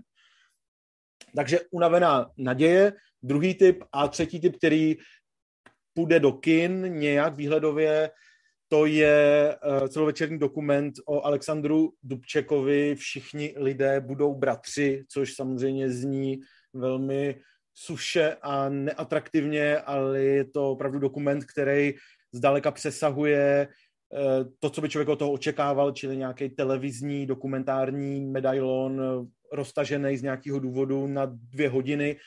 A je to takový dílo, ve kterém v prvních deseti minutách se objevuje Karel Bachek, se kterým, se kterým režisér tohohle filmu taky v minulosti částečně spolu, spolupracoval a je tam vidět ten Vachkovský odkaz, že je to prostě dokument, který je uh, konstruovaný nejenom jako něco, co se, nebo jako popis něčeho, co se odehrálo v minulosti, tradiční biografie historické osobnosti, ale je tam spousta přesahů do dnešní doby, je tam vidět, že ten odkaz Dubčeka stále rezonuje mm, především na Slovensku, u nás trochu míň, ale hrozně hezky to ukazuje, jak jak eh, lze natočit dokument o něčem, co je zdánlivě v minulosti a přitom se to stále týká a ovlivňuje i naši přítomnost. Takže... To řekl hezky, tak to rozebereme, až to bude mít teda premiéru, když říkáš. Výborná práce. Dobře, děkuju. A no už teda... a už nic neříkej, vole. No, ještě chci říct uh... jednu větu, ale ta bude jenom rychlá, ta už nebude to. Jenom vlastně chci říct, že oproti minulým rokům jsem tam viděl spoustu filmů, které byly velmi nadprůměrný a dal bych jim poctivých 8 z 10 a takových filmů jsem tam viděl třeba 10, včetně té anatomie pádu, o kterým mluvil mluvil Spooner a opravdu mě to jako příjemně překvapilo, že ten výběr byl nakonec velmi, velmi silný. Ale nebudu tady detailně rozebírat teda ty jednotlivý kousky, většina z nich půjde do české distribuce v dalších měsících, takže je budeme řešit pak operaci. Je to zajímavé, že opravdu kvalita byla vysoká, jak soutěžní sekce, tak všech sekcí okolo, že opravdu to bude jeden z nejsilnějších ročníků, tak uvidíme, jak se podaří udržet jeho úroveň v příštích letech. Ale pojďme si probrat jeden film, který jde v červenci do distribuce a už má různý předpremiéry, projekce a vy dva jste ho viděli s Punrádem, jmenuje se Minulé životy, má na uh, Past Lives, uh, má na Rotten Tomatoes naprosto triumfálních 98% pozitivních recenzí, ale při ratingu 9,1 z 10, což z něj dělá po nějakých úspěšných uh, festivalových uvedených uvedeních jednoho z největších Oscarových favoritů jako takový ten crowd pleaser. Eh, aspoň tak jsem to četl v zahraničních recenzích a referencích. Tak eh, jaká je pravda, dostalo to vašim očekáváním a proč se budeme za čuráky, co se jim nelíbí, chválené filmy. Má to 84% na JSFD, tak vašte slova, chlapci. Uh, Spooner, můžeš takový count pleaser, takový hezký count pleaser, ale zároveň, jak říkáš, hodnocení 9,1, tak člověk od toho očekává možná až moc, asi možná víc, než to chce nabídnout. Motra, před soumrakem. No ano, před soumrakem. To jsem, čekal jsem něco mezi před soumrakem a ztraceno v překladu, něco na tenhle styl a bohužel jsem to úplně nedostal. Je to, je to hezká, nevím, jestli mám říkat, o čem to je, nebo jestli už to asi každý ví. Um, možná to řekni ve třech slovech. No tak prostě bývá dětská láska z Koreje se po 25 letech nebo 20, teď nevím přesně, setkává v New Yorku a zjišťují, že tam pořád to pouto mezi nimi nějaký je. Akorát no vidíš, jak jsi to uměl říct v 13 slovech. Akorát je ona. No a je to teda strhující, nebo je to hezký, nebo je to slabý, je, nebo jak je, to, je, je to příjemný, je to hezký. Hez, příjemně se na to kouká, slušně to odsejpá, ty herci jsou dobrý, eh, je to takový hezky upřímný. Vizuál jedinečný.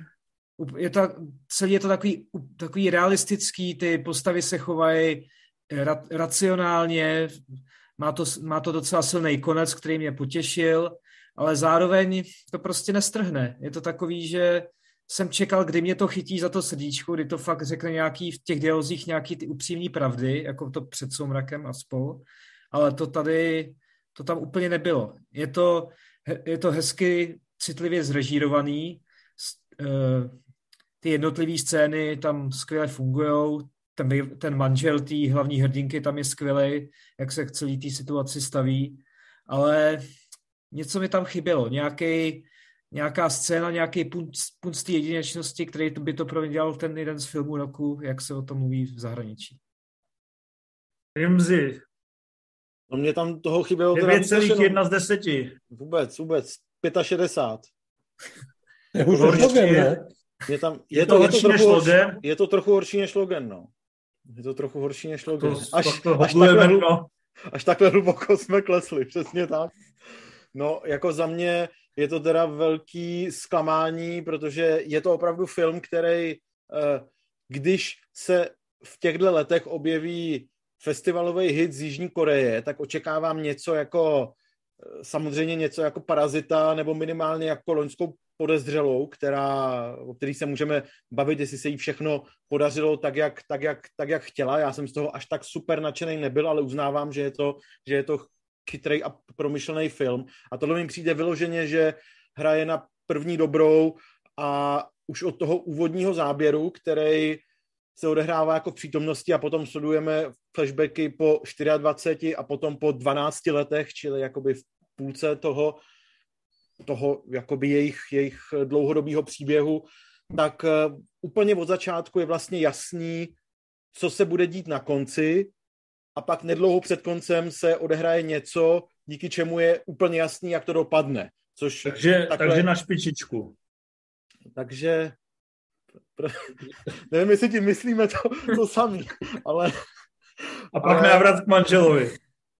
Takže já neříkám... Nebudeme, nic, nebudeme spoilerovat. Nebudeme, nebudeme spoilerovat, ale že vlastně opravdu je to jako tak na první dobrou nabízející se, co se bude dít a dělá to dobře, dělá to hrozně dobře, ale dělá to vlastně tak vycizelovaně, vypulírovaně, že to před diváka neklade vlastně žádný, že žádný úkoly, jenom vlastně víš, co se bude dít a díváš se na hezký příběh, eh, který mu jako naprosto rozumíš a kde se můžeš na pár místech dojmout, ale asi se, já jsem se ani nedojal, protože jsem věděl, na kterých místech mě to bude chtít dojmout a jakým způsobem a to se všechno stalo, takže je to tak jako vyňuňaný, vymazlený, eh, že vlastně mě to přišlo jako taková chytřejší, dospělejší americká romantická komedie v, v takových jako dneska atraktivnějších jeho korejským hávu, aby se to tvářilo, že je to něco jako víc a umělejšího a umělečtějšího a exotičtějšího, ale je to vlastně hrozně uh, průměrný jako fajn film, který jde divákovi na ruku a, a to. Takže jako ano, divácky je to určitě fajn zážitek, ale čekat do toho jakoukoliv výzvu nebo cokoliv zajímavého, překvapivého není podle mě na místě. Takže že to sbírá nadšený reakce od lidí, kteří právě eh, to vidějí třeba na festivalech, jsou už unavený nějakýma sociálníma pasteveckýma dramatama, to chápu, ale že to v recenzích má 9,1, to jako nechápu, co je na tom takhle úžasného oceňování. Takže je to spíš bouda a tvář vody. No jo, jo, ano, ano, ano. Jakoby eh, tomu, tomu, co jsem od toho vlastně na začátku čekal, jako právě tu Linklaterovu uh, trilogii před, před soumrakem a tak dále, nebo třeba věčný neposkvrněný mysli, jako takový příběh o nějakým osudovým, osud, osudový romanci, která se tak různě vychyluje a tak, tak něčemu jako týdle úrovně to teda zdaleka nedostálo. Ale jako OK film, OK film, na který jít na uh, rande, když pak chcete mít o čem se bavit a, a tak, jako to je v pohodě, ale... Na špičičku ale na, na špičičku, ano, teď už jsme asi na jedný, na jedný lodi v tomhle, ano, tak jako to zafunguje, ale... Uh, máme okay. na to vzhledem mít, jako z každý zvlášť, myslím. Jedině spolu. Na špičičku. Jedině spolu a na špičičku. Dobře, takže ne, mám na to jít nebo budu na straně? Já na to půjdu. Já myslím, že vám se to bude líbit. Jako nebude, to... devítka to nebude. jste nám očekávání, takže můžeme. No, jako no, na sraní nebudete, no. ale no. jako... Jako je to, toho, je to pohodová sedmička, je to prostě pohodová sedmička, ale není to žádný masterpiece vztahový, no. Jak se to tváří v zahraničí. Američtí kritici byste mu nesouhlasili. Tak, eh, jdeme na dotazy. Hero, hero.co lomeno Movies on Live. Vy nám posíláte peníze, nic za to nedostáváte, ale můžete nám jednou za 14 dní nebo 3 týdny položit dotazy a my je s nadšením v sobě vlastním zodpovíme, takže moc děkujeme za podporu, moc děkujeme, že nám posíláte dotazy a jdeme na to. Pavel Přibyl, ahoj, v vašich dojmech poslední Mission Impossible vesměs všichni vytýkáte absenci chemie mezi Cruisem a Hayley Atwell. Mně to přišlo v pohodě a do zahraničních recenzí tenhle prvek naopak strašně chválí. Při, pro srovnání, kdo podle vás ještě chemie kde podle vás ještě chemie ústřední dvojice nefunguje a kde to naopak příští jako z Rimziho a Jezevce. Díky. Hele, já se musím přiznat, že mě ta chemie přišla ve skrze průměrná, neurážela mě, ale že bych tam viděl třeba to, co je mezi Cruisem a Monaghan, to teda ne, a že bych tam viděl něco, co je třeba mezi Bondem a Vesper, tak to už vůbec ne. Takže já jsem spíš na hraně tady těch škarohlídů. A co myslíte vy, kde teda eh, chemie nefungovala nebo fungovala, nebo... Já vlastně myslím, že třeba hodně nefungovala mezi Natalie Portman a Haydenem Christensenem. No. Ale tam za to mohl asi samozřejmě ten obrovský rozdíl v hereckých schopnostech a všem podstatném. Kdybys měl Jajara Binkse za prdelí, tak bys nedokázal přesvědčivě tokat. uh, to, co ty spunre? Já jsem si vzpomněl na, na Ghosted, no, a na The Armas a Chris Evans. To bylo dost jako velký utrpení. Ale no. oni, oni, tam hráli vlastně s debilníma rolema, takže oni nemohli hrát tu chemii, protože hráli... A nevím, kde ti chyběla, chyběla chemie. Jo, já jsem se zaměřil, já jsem nějak tu otázku přečet, jako kde naopak fungovala. Takže já mám ty... A kde fungovala? Hezký příklady, což, jak jsem před chvílí řekl, třeba ten věčný svit, tam mi fungovala hezky, anebo v La Landu mezi Goslingem a Emma Stone. Tam jsem si to vyloženě užil. moc hezky. No, ona, ona šišla, on hezky tam A samozřejmě nejlepší chemie je ve smrtonosné zbrani. Jako mezi Melem Gibsonem a Denim Gloverem to jakoby je chemie, která, kterou žádná romantika jen tak nepřekoná. Přesně. No to jsem vám včera posílal, ne? že když, když Danny Glover řekl I'm too old for this shit, tak mu bylo 41 let, ty vole, to mi je za rok. Tak ale, jo, ale hrál postavu, ty... která slaví 50. narozeniny, já bych byl v klidu. To je přímo v tom filmu, že slaví 50. narozeniny. A ty ještě tuplem černožský herci, vole, ty stárnou mnohem pomalej, Samuel Jackson vypadá stejně od 40 do 80, vole. Ale nevím, ty vale, co to pro tebe znamená, protože tuhle větu, jako že seš už na to moc starý, říkáš celých těch deset let, který tě, tě znám, takže... Naposledy jako jsem to řekl včera u Blue Beetle. No, takže ne, nevím, proč by, tě tohle zro... proč by zrovna tebe tohle mělo nějak znepokojovat. Dobře, Esmen jedna, prdelní muž číslo jedna, zdravím podcastové božstvo. Eh, děkujem za adekvátní oslovení. Kdo je z vaší redakce největší Ken a už jste našli svoji Barbie? Buďte boží. Ty vole Barbie máme skoro všichni, aspoň v nějaký dobrý měsíce. A kdo je největší Ken? Karel. Ondra ne. Ondra ší, z jaký Ondra. strany Ondra, na něj dopadá, Ondra. z jaký na něj strany dopadá světlo, ne? No a každý týden holiče schání, protože už má dlouhý háro. To je...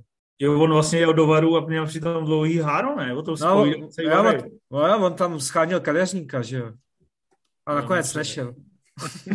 tak, eh, takže jednoznačně uh, dude je Ryan Gosling uh, naší redakce. Uh, takový normální idiot, uh, to je jméno uživatele, ne narážka na Juda. Uh, zdravím pánové, jaké historické události si jakožto předlohy pro filmovou tvorbu ceníte nejvíce? Pro mě je to, ať už to může znít jako nepěkně válka ve Větnamu a té skvělé hudby vykřičník. Díky. Takový normální idiot příště tu otázku strukturují trošku méně živelně, protože říct eh, o větnamské válce, že je super a je z ní i spousta skvělé hudby, to je myšlenka, která by nenapadla ani uh, hlavní protagonisty dokumentu Mlha války, teď jsem zapomněl, jak se jmenují, takový ty generály. Uh, no tak větnamská válka je samozřejmě super, jakmile někde umře statisíce tisíce lidí bezdůvodně a zničí to celou jednu generaci, amerických eh, mladíků, tak máš asi super samozřejmě eh, základ pro to točit skvělá psychologická válečná dramata, ale já myslím, že tohle není hezký příklad. Já mám hezký nenásilný příklad. Všichni hezký nenásilný, jsme pozitivnější. Ale já mám nástup televize, protože to vlastně předznamenalo nástup nového Hollywoodu a pád toho tradičního studiového systému, kdo ve všem rozhodovali ty studia a k válu se dostali kreativní tvůrci a filmaři, který já mám strašně rád. Scorsese a podobně, Coppola. No, ale on myslel jako událost, která se otiskuje na plátno, víš? Jo, takhle. Já myslel historickou, která měla vliv na to, ne. o čem, o čem a jak, myslel, a hlavně, jak jako se točilo. Mě... Jo, a možná jo. No tak to dořekni. Takže to prostě byla přelomová věc a pak to všechno jelo. No, případně, případně takový to reganovský rozhodnutí umlátit celý východní blok džínama a filmama s Arnoldem a se Slájem. Hmm. Já jsem chtěl říct třeba bitvu Slavkova. A furt čekám, jak se jí ujme. Co máš ty spůnre? Já to mám jednoduchý, prostě když tam chcípají nácci nebo dusáci, tak jsem spokojený. Takže druhá světová nebo studená válka, něco takový. Pusti Stalingrad, tam máš obojí. Jo, jo. A Karla Heřmánka k tomu. Navíc není úplně špatný film. Rimzi, pojď. Já jsem, já jsem o, to, o tom přemýšlel, že opravdu ty války jsou jako strašně dobrý inspirační zdroj, že jo. Větnam, druhá, i ta americká občanská válka, že prostě z toho je vlastně hrozně moc filmů, který buď jsou přímo uh, jakoby se odehrávají v té době, anebo třeba řeší nějaký důsledky těchto válek. Takže ty, ty dějiny jsou, jsou jako hrozně definovaný těma válkama, ale když řek, abych řekl ještě něco jiného, tak uh, hrozně se mi, uh, hrozně mě vlastně fascinuje období, uh, který má takový jako hezký francouzský název, který jakožto nefrančtinář tak neumím dobře říct, ale to jako fin de siècle, a to jako konec, konec časů, konec 19, přelom 19. 20. století, ve kterém se třeba odhrává Moulin Rouge nebo, nebo melodrama ze 40. let dopis neznámý. A je to takový jako, a hodně se k tomu odkazuje třeba jaký půlnoc v Paříži od Woodyho Elena, spousta těch jako filmů z 20. let. Je to je ta, ta doba, epok, ne? No, to byl ta... epok, srdce se u nás. No to, je, to bylo potom právě. To bylo jako potom. A tohle je taková ta vlastně, taková ta jakoby dekadentní doba, kdy vlastně se hodně mluvilo o tom, že nastane prostě konec světa, zároveň, zároveň trochu očekávání něčeho nového, takže to bylo takový dekadentní, zároveň prostě otevřený, co bude. A to je vlastně hrozně jako zajímavý období i tak vizuálně, který zatím nebylo podle mě v tolika filmech super využitý, ale vyloženě si to jako, je to takovej zeitgeist, který si říká o to zachycení, zachycení v těch filmech a, a jako to mám rád. Já tomu nerozumím, něco, ale věřím ti, je to lepší než Logan. Je to určitě lepší než Logan, no. Všechno Dobře. tohle, co jsem říkal. Uh, já mám rád období prohybice, protože tam jsou ty gangsterky a ještě okay. pašují ten chlást. No a samozřejmě i ty 20.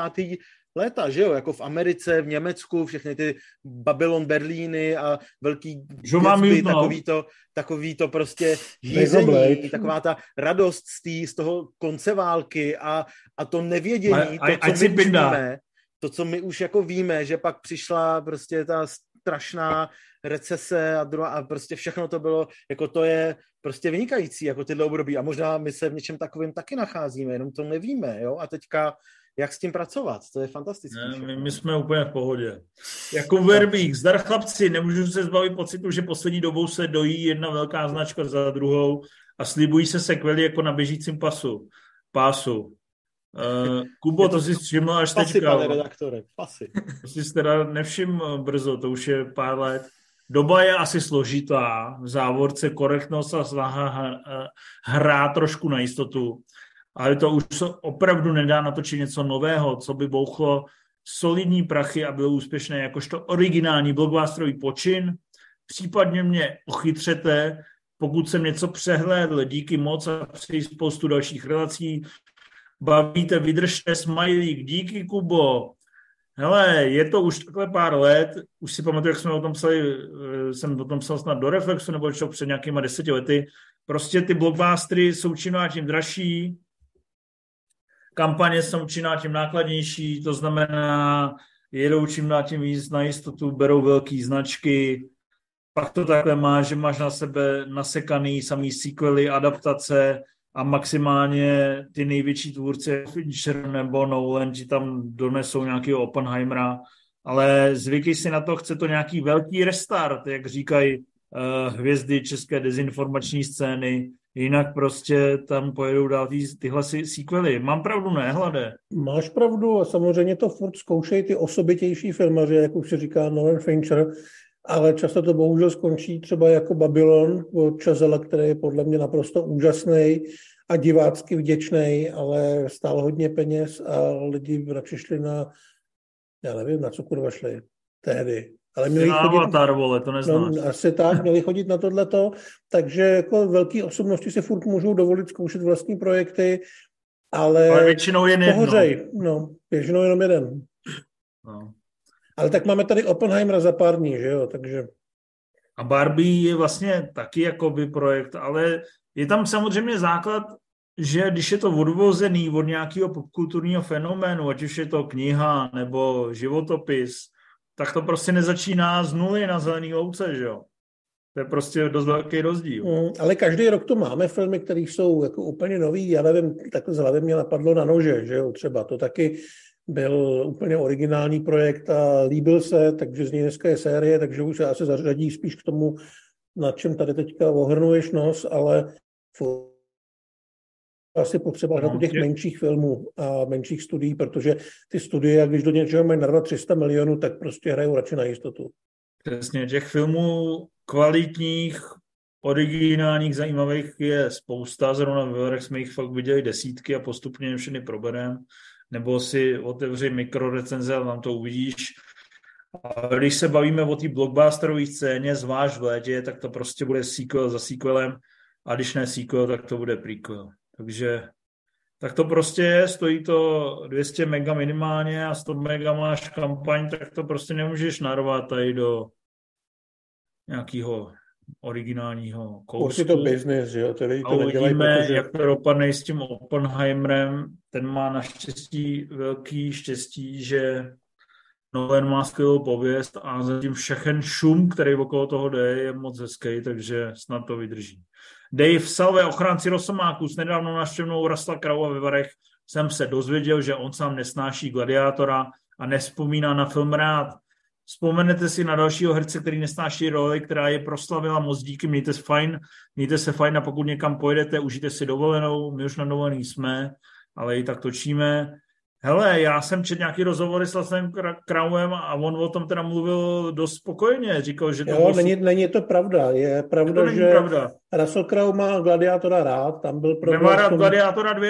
Nemá rád Gladiátora 2 a já jsem si googlil, že se mu nelíbila ta slavná věta z Gladiátora jedničky, že takový to I will have my vengeance, to in this life or next.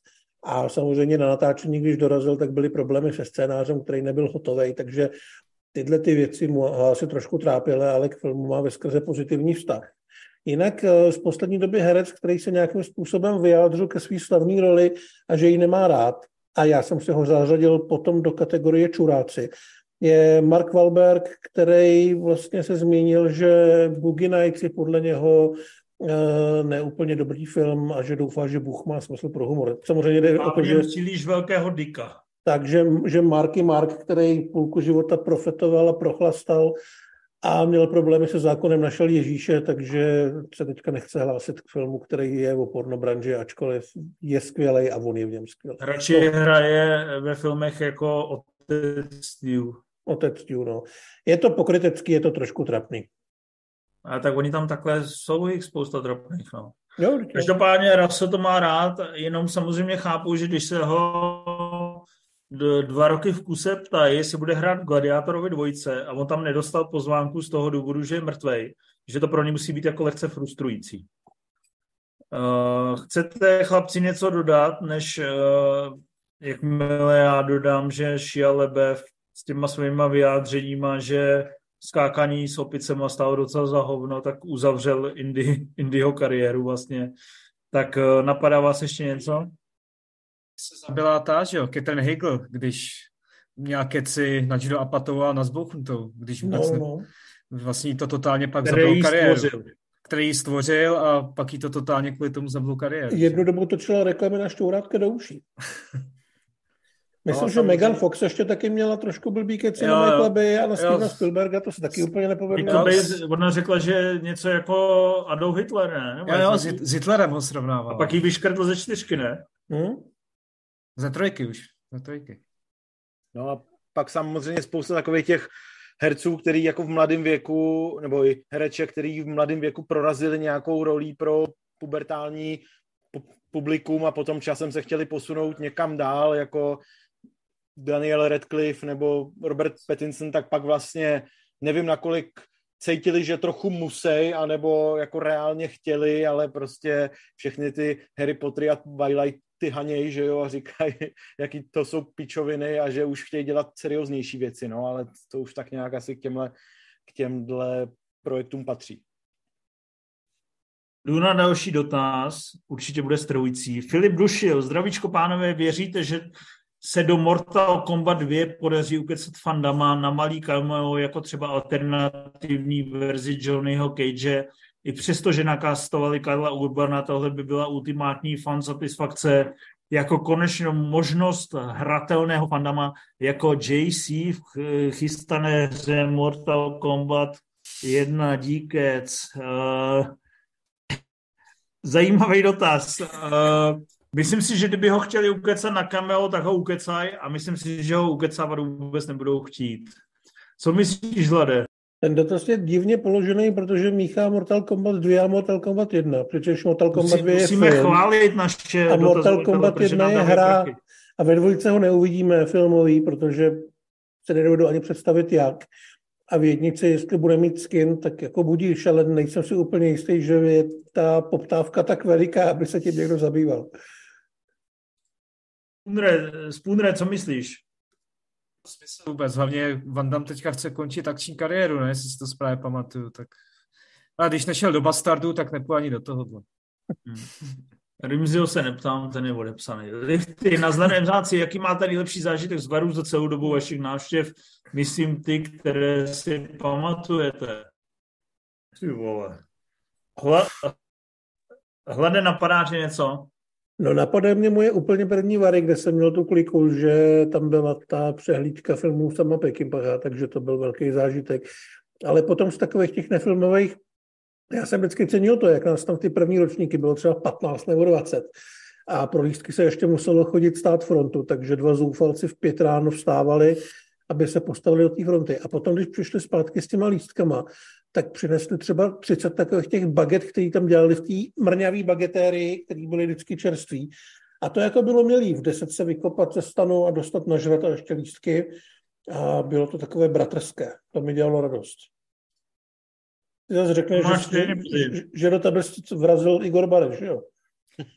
Ne, ne, co máš ty za zážitek? No, já, třeba, já třeba řeknu uh, z toho teda publikovatelného, tak třeba řeknu půlnoční projekci druhého Terminátora ve 3D, kdy, kdy to bylo asi tři nebo čtyři roky zpátky, kdy to byl přesně takový ten naprosto nefestivalový zážitek, kdy tam všichni, všichni jsme přišli vyladěný stejným způsobem a jakmile se na plátně objevilo jméno Arního a zaduněla hudba, tak každý tenhle moment si vysloužil potlesk a všichni vlastně to nebrali jako, jako seriózní festivalový film, ale jako, jako zážitek, který se jen tak nebude opakovat. Tak to byla první věc, která mě napadla. To bylo fakt hezký.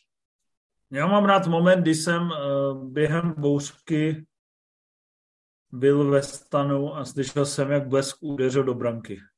A pak jsem šel vedle dostanu, během totální bouřky vedle dostanu uh, Kocoura s jeho tehdejší přítelkyní, jimž se podle mě buď uh, protrhl, nebo naopak šíleně promokl stána a já jsem říkal, jdou za mnou a cítil jsem se něco jako Schindler, hrdina Schindlerova seznamu, víš, jak zachraňuješ ty lidi. Takže to je pro mě jeden z vrcholných momentů, který neobsahuje uh, ani psychotropní látky, ani alkoholová fopa. Mě ještě, ty napadla, ještě mě napadla jedna věc, ale myslím, to teda ještě pořád funguje. Uh, tam byl takový ten zvyk, že když někdo přijel poprvé do varu, tak se mu neřeklo o tom, že já nevím, jestli to bylo pondělí nebo neděle, tak na tom u toho stanového městečka byl takový ten úplně bizarní trh, kde se prodávaly ty použitý vařečky a po domácku vyšitý koberce a podobně. A když se člověk probudil a viděl tam tohleto, což vypadalo fakt jak, jaký, jak z nějakého z nějaký kočovný tábor nebo něco takového. Tak Nebylo to, že jsem mě tam vzal a říkal jsem že takhle to tady vypadá každý den. no ale vím, že jsme to vždycky tajili před těma, co přijeli a byli tam poprvé. To byl takový velký kulturní střed. No. napadá tě něco, nebo jsi nudný jak hovno? Asi ty dobrý věci většinou asi hned zapomenu, že jsem ožralý, takže nic nemám. Dobře, gratuluju. Uh, Loisa Ali Neumann, zdar borcí, co říkáte s odstupem času na seriál a film Vincentův svět a vyobrazení toho, jak to chodilo a možná v Hollywoodu.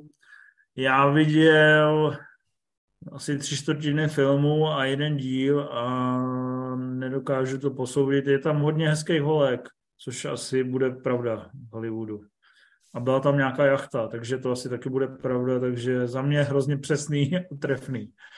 Uh, co myslíš, Zlade? Neviděl jsem to. Spoonre? Taky jsem neviděl. Dobře, uh, Rimzy taky viděl hovno. Takže hrozně přesně podaný dotaz chápu, že si ti zase bude chtít předplácet. Petr Svoboda, zdar borcí, rád bych se zeptal, jestli nemáte nějaké zákulisní info proč byl před lety zrušen seriál Tremors, kam se měl vrátit i Kevin Bacon, vysel Fiko trailer eh, a jak jste na tom s tou sérii, viděli jste všech sedm dílů, co na ně říkáte? Vůbec jsem kurva nevěděl, že to má sedm dílů. Eh, do encyklopedie hororového filmu se to vešlo na krásných 180 znaků a nikdo tam o sedmi dílech nemluvil. Takže předávám slovo Hladovi. Já jsem viděl asi pět dílů a mám tu sérii rád. A to se týče toho seriálu, no tak uh, byl drahý, nelíbil se kritikům, nelíbil se ani fanouškům toho původního filmu a nikdo na to nekoukal, tak se to zrušilo. Takže nic složitýho. Uh, asi se to prostě nepovedlo, někoho to nezajímalo, což je škoda. Ale jinak ta série je super, já jsem teďka viděl jedničku znova, myslím, že je na Sky Showtime, nebo byla asi dva měsíce zpátky. A má to svoje kouzlo, je to vtipný a je to drsný. Pan Houba, ahoj, ve které budoucnosti zobrazené ve filmu byste chtěli žít? Spooner, co odpovíš, vaš slova? Podívej se na svůj nick a řekni. No, já jsem to chtěl říct, jo, já robot, já to mám připravený samozřejmě, neboj. No, hlade. Ale asi Star Trek, ten mi připadá takový bezpečný. Nebo Valerian. Rimzi. Mně se nelíbí vůbec žádná budoucnost. Vůbec, vůbec jako v ničem nechci žít. Jako možná na, přemýšlel jsem o takových těch jako humorně pojatých jako Demolition Man nebo pátý element, ale nikde nechci žít, nechci prostě, všude tam jsou problémy, které nejsou lepší jak teď, jako, to, to, všechno to půjde jenom dolů, nic, hmm. ne prostě. Já bych chtěl žít ve světě Star Wars a buď být rytíř Jedi nebo minimálně nový Yoda. No ale tam jsme si vyjasnili, že to je fantazie, protože to je minulost, že jo? Takže to umí každý. kdysi dávno, vole. No jo, tím se myslí kdysi dávno. Jako Já ti jednou donesu knížku, kde který to je vysvětlený. To je do prdele. Martin, čau pánové, podle traileru na Napoleona nám všem už zase brzy vytře zrak 85 letý Ridley Scott. Chválit jeho jedinečnost je fakt zbytečné se mimochodem Movie Zone versus Ridley Scott, kde to chválíme jako bez březe. Zkuste naopak každý z vás jmenovat jeho tři nejhorší filmy a vysvětlit, proč právě tři vybrané jsou špatné. Schválně, jaký žebříček z toho vyjde. Dík.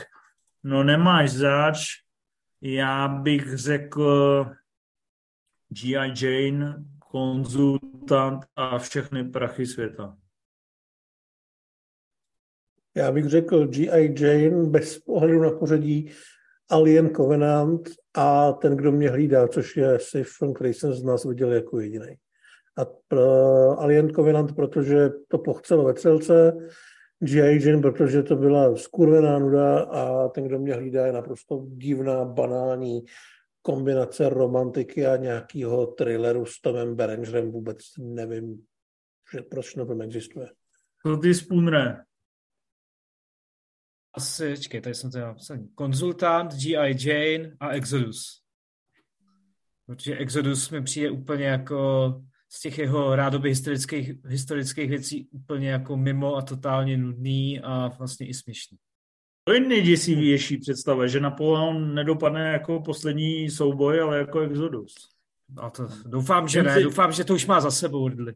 Rimzi, ty bys dal co do top 3, když ty to z toho asi neviděl, no, bo, bottom 3. No, no, jako by spoustu z toho, co, takhle, kromě těch, co řeknu, tak jsem neviděl žádný z těch, který jste říkali vy mezi těma svýma trojkama, takže to by s tím možná zahýbalo, ale řeknu uh, taky Covenanta, Prometea a uh, uh, jsem, jsem to chtěl, a všechny prachy světa.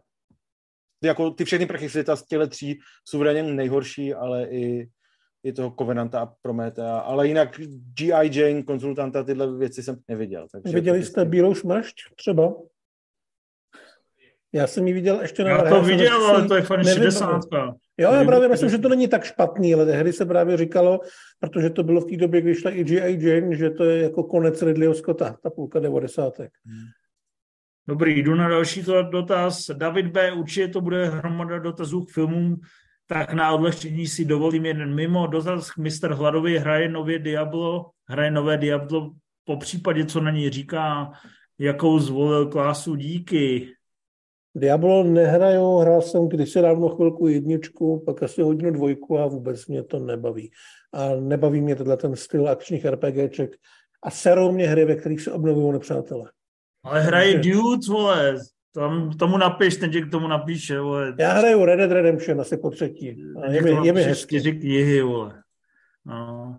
Hromek, váš skvělý pořad jsem objevil po hříchu teprve zhruba před rokem, takže je možné, že toto téma jste už někdy dříve řešili. To si kurva piš.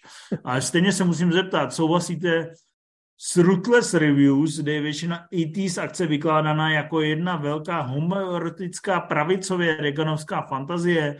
Já jsem to tak ve svém mládí, když jsem ty filmy viděl poprvé, pochopitelně nevnímal, ale od té doby, co jsem si to pročetl, ty recenze, už někdy nebudu při sledování těch filmů stejné.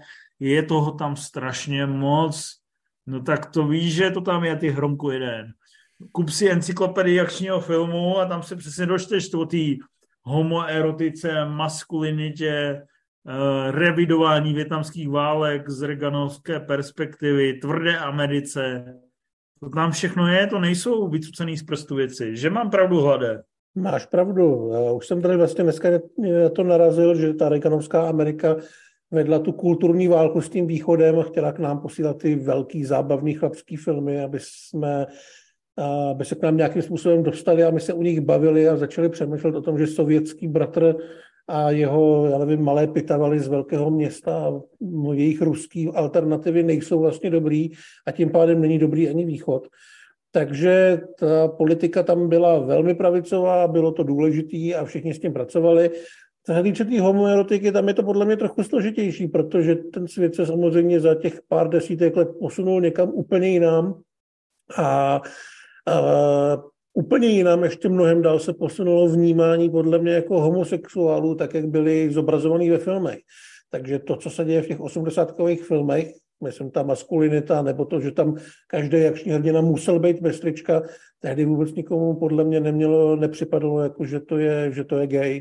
Až dneska zpětně, když eh, se o tom mluví, tak kouká se na to jinak, tak to samozřejmě takhle hodnotit můžeme ale nemám pocit, že by jedna nebo druhá věc měla nějaký vliv na zábavnost nebo kvalitu těch filmů. Je to zkrátka spřánutý s tou dobou. Přesně. Plus si dvojitý zásah, tam uvidíš skoro, že si zapercá Vandam s Vandamem a to už, to už stojí za to. Krvavý sport promítáme v pondělí Fireu, takže tam uvidíš jeho prdel, jak dva lusky přímo v akci. A samozřejmě, když si pustíš, ale to není jenom v Americe, homoerotika to prostě bylo všude. Killerovi tam sice chodí v těch kvádrech, ale je vidět v každém záběru, že by si spolu zaprcali mnohem radši, než tou zpěvačkou slepou. Já jsem teďka viděl nějaký italský film, takový ten žánr policioté, či takový ty extrémně brutální akčňáky ze 70. a tam jsou dva parťáci a ty vole, tam, tam jako oba ještě byli sekretářku s tím, že by ji chtěli mít oba na jednou, takže tam si myslím, že pokud dát homoerotiku v akčním žánru, tak Hollywood není to pravé místo. Hmm. Poslední dotaz. Čestmír Strakatý, legenda mezi moderátory, s pokleslým dotazem, kolikrát se cíval ve varech, vožral a jak těžká kocovina to pak byla. Vožral jsem se vyloženě jenom jednou.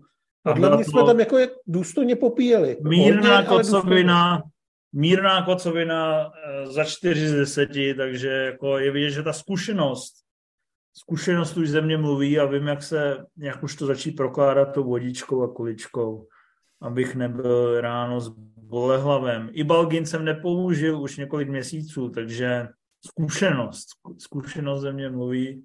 A i Deniro musí uznale pokývat a vážit si mých zkušeností. Takže to je pro dnešek všechno. Děkujeme za pozornost, děkujeme, že jste nám poslali spoustu dotazů na Hero Hero. Jak jste viděli, byli vysoce kvalitní. Děkujeme, že nám posíláte peníze, moc si to vážíme.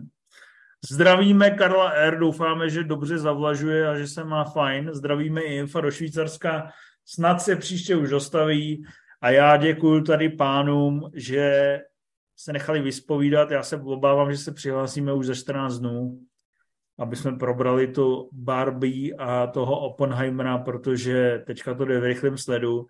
A doufám, že nebudeme zase za škarolídy, respektive já tady nebudu jediný, kdo drží tu lačku a mluví o těch filmech opravdu hezky, s nadšením, od srdíčka.